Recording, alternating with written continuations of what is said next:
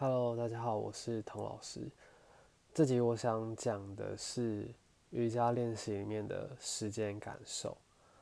像我爸妈以前都很爱上一些身心成长课程，他们每次都很爱讲，就是活在当下。那时候我心里面都会默默的翻白眼。我觉得要区，像今天要讲的是区分开，像上瑜伽课这件事情，对于在课程中的学生来说，他们平常呼吸，然后活在当下，这的确是他们练习的当学生的特权。但是对于一个瑜伽老师来说，他不只是要活在当下这么简单，因为瑜伽老师他是负责一个场控的责任，他有必要去调整这堂课的强度跟节奏，还有随时观察学生的表现，所以他顾及的是。全部的人，而且这里面的时间的流向的感受，一部分是要观察过去，然后一部分是要看到未来的规划。我过去的意思就是说，像参与这堂课有不同的学生，所以他们身体表现出来会给予呈会有不同的资讯的呈现，无论是他们使用身体的方式，那可能是跟他们过去既有的生活习惯有关。他没有惯有所惯性，或是惯用别人或者是旧伤，然后习惯使用身体的效率。有些同学他会很容易去收紧哪些部位，然后有些同学又是过度的放软，没有有没有用他的技术去，例如说 hold 住骨盆的高度啊，或者是 hold 住腿的重量，或是核心的部分。就是每个人会有自己的惯性，这跟他过往的经历有关。那未来的部分是说，你有规划这堂课一个小时之内，你要带他们到哪一个高峰体式，或是整体上完课这堂课，你想要给他们一个什么样的氛围？可能是很精神饱满的，好像做完后完很兴奋的感觉，还是说你教一堂比较修复？然后步调比较缓慢，让他们上完课之后心情是比较平静，得到修复、得到休息的一个感受。所以瑜伽老师比较就像是掌控这个练习节奏的人，除了要用自己的身体去实测这个停留的时间，也像一个路况的驾驶，他要看学生受阻的部分，他决定要通过，就是强行 通过，还是还要绕路。强行通过意思就是。他可能要给学生一点点挑战，这个挑战才有机会让他们下一次有所进步，或是几堂课之后慢慢会去改善这个挑战，或者是觉得今天的重点不在这边，我们先绕开做一些简单其他的练习，保留他们下午还要上班的体力，或是你要保留部分体力去做今天其他的主题。有一阵子我还蛮常教静态延展的课程，或是英语家，所以身体。的时间感就会有一种三到五分钟停留的那个感受。那以前处在代课的时期，学生来来去去，自己也会去不同的教室啊，不同时段跑课，很像抽样去观察。但也是因为这种处理，很像是某一种切片，比较没有延续性的关系。我即使是在，即使是现在是在同一个时段的课，学生那还是可能来来去去。但是因为你教那堂课的课名啊，可能是哈达瑜伽，或是环宇瑜伽，或是课程的介绍，或是这个老师他把自己当成一个品牌，学生大概会知道他练习到什么样的强度。更有可能是因为这个时段来的学生总会有一些共通点，所以好像久了一段时间之后，你可以去抓出你每一个时段或是每一堂课的一个。最大的公因数来决定这堂课的强度跟节奏，找出其中的一个基调。像我觉得公司的团体课就是一个一致性蛮高的族群，他们大约来上课学生年龄就是二十五到四十五岁之间的上班族，会遇到的身体不外乎就是上班常常使用电脑啊、手机打字，或是参加各种。会议处在某某一些压力上，就是工作压力下，但也因为活跃于职场，所以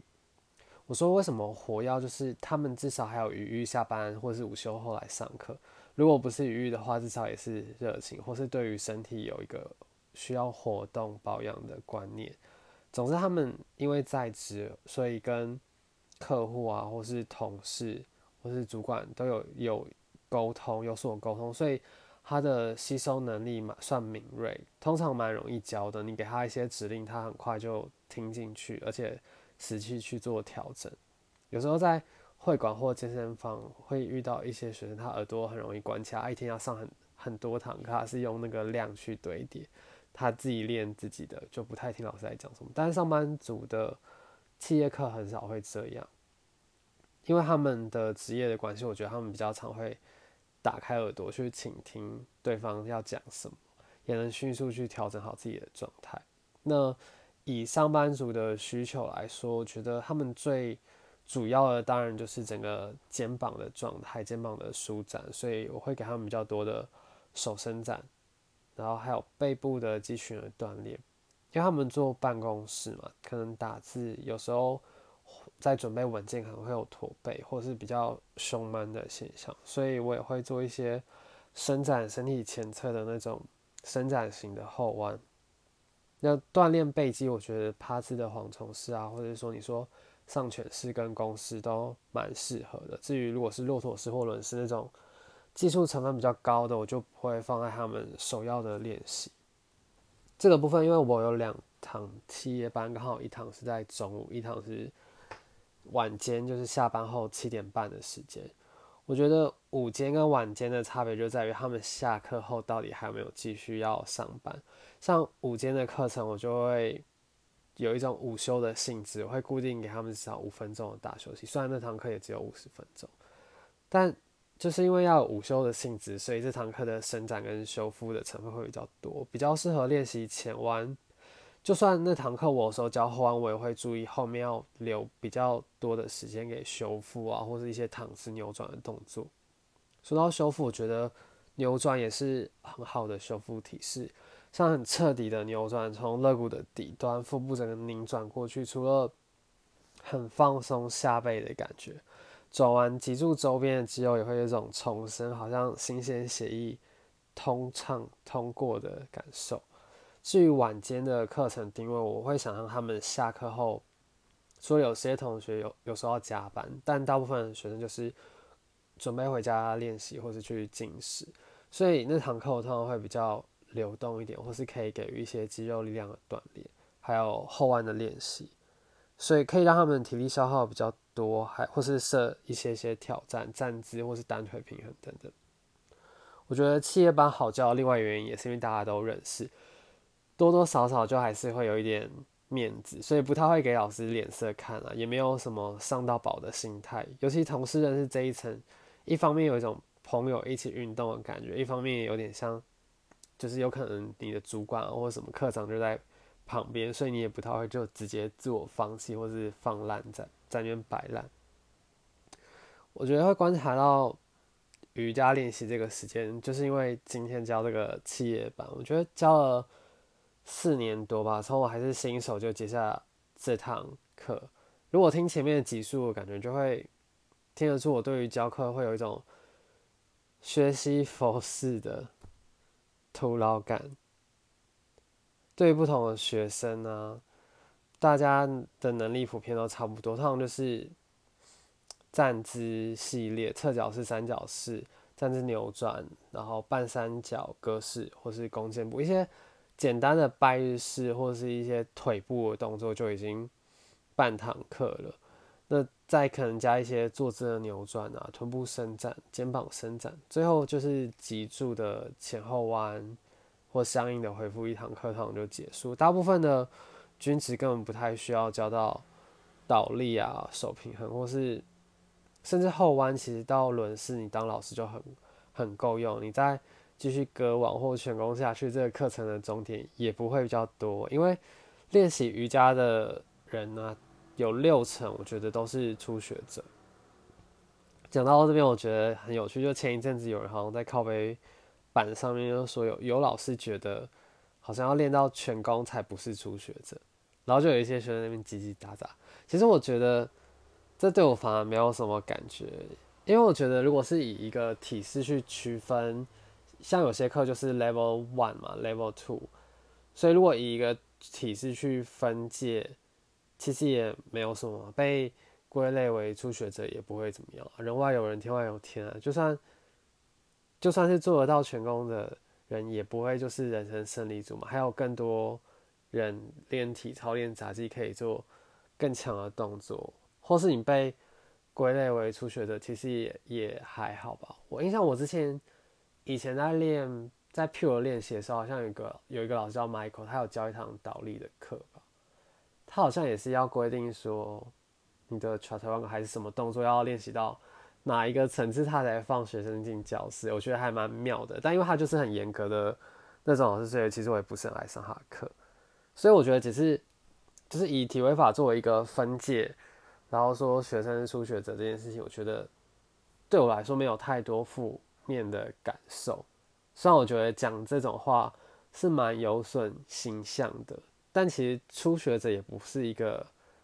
有所负面的词嘛，它是一个中性的词吧。被被当做初学者，其实也也还好，就是不是大家都要回到初心，什么莫忘初衷那种吗？也有一些会管它就是主打。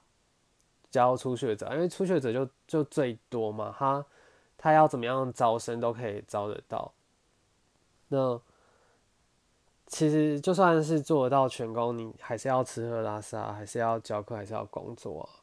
而且你就算做得到全功，也很少有机会可以在课堂上教，除非你的课都是定位成那种 level two 的课程，不然你一般在会馆或者企业班也不太会教很难的东西。就有六成的学生都初学者，我觉得剩下的两三成是算中阶的学生。虽然中阶的学生没有初学者多，但我觉得通常这个阶段会比较久，会甚至有点像箱型在卡关的感觉，一直进步到进阶者。就大概这分这三个阶段。我觉得进阶者的定义不是说像做到那种轮式手抓脚，或者是一些很恐怖的，你很什么脚卡到。脚背头卡到以下那种提示，我觉得那不一定就可以被定位成进阶者。像我自己觉得我在瑜伽练习算是进阶者吧。我给进阶者的定义是知道自己在练什么，或是有能力规划自己的序列，不需不太需要仰赖一个定期签约的会馆，而且有足够的心智强度，能够规律的自我练习哦。所以我觉得这边进阶者重要的定义是，他不太需要有所依赖性，而且很有自主性，而且知道自己在练什么，有一个目标可以前进，就是能够自己当自己的训练师啦，而且能够自己固定练习的人其实没有那么多，通常练。很难的人不少，但是能够耐得住性子，自己每天自主练习的人真的没有很多。因为心态上，大家多少还是有一点依赖性嘛。你可以，即使台上的老师没有真的很强，但是你跟着他的练习，你去对让对方场控这整堂课，你还是相对比较省力的。好，说回来，为什么我今天会讲这些？是因为我在教那个企业班嘛，这四年来。有固开始会有固定的学生，而且那个也看到他们固定在进步。虽然我常就是我过去教课，无论是请假放课都还蛮洒脱的，觉得学生就算进步也不算在我的份上，对我们没有好处也没有坏处，也没有责任，都是看个人的教化。但我以前其实真的蛮爱教后玩的，我今天教课的时候就明显察觉到他们身上有我的影子。就是因为我看到他们的后弯其实还不错，脊柱的活动度不差，侧弯跟扭转也都还 OK，但相较之下，前弯跟下犬式的基础就算普普通通。因为我没有在在在这上面对他们太精雕细琢。虽然我知道下犬式跟前弯就是练习瑜伽的入门，当然站姿也是，但因为我那一阵子一直练后弯，可能跟我焦虑那个年龄有关系，我很焦虑。随着年龄的消失，我的身体老化，可能活动都会变差什么的，所以那时候对于后弯就很疯魔。而且当时我可能是因为对于自己打开身体的技巧没有那么熟练，没有那么有自信。其实现在我反而会觉得像做菜一样，知道要怎么去处理那个顺序，只要照哪些序列做，其实要达到一定的强度、一定的深度，其实没有那么困难。以前比较像是苦练，还觉得好像有点随机性或是运气的成分。而且我我那时候很喜欢练后弯，是因为我觉得。后弯有一种生命力的感觉，很像真真实实的碰到什么核心啊，或是那种炽热的火焰，有点跨越自己极限，而且练完那个肌肉的感受也是很饱满的。只是今天看到企业班的同学，我就开始觉得，嗯，我这一期可能要训练自己怎么去教基本功。我觉得教下犬式跟前弯，对至少对我来说，比教他们。轮式还有挑战性，因为要挑战的可能不是技术上或教学上，而是那种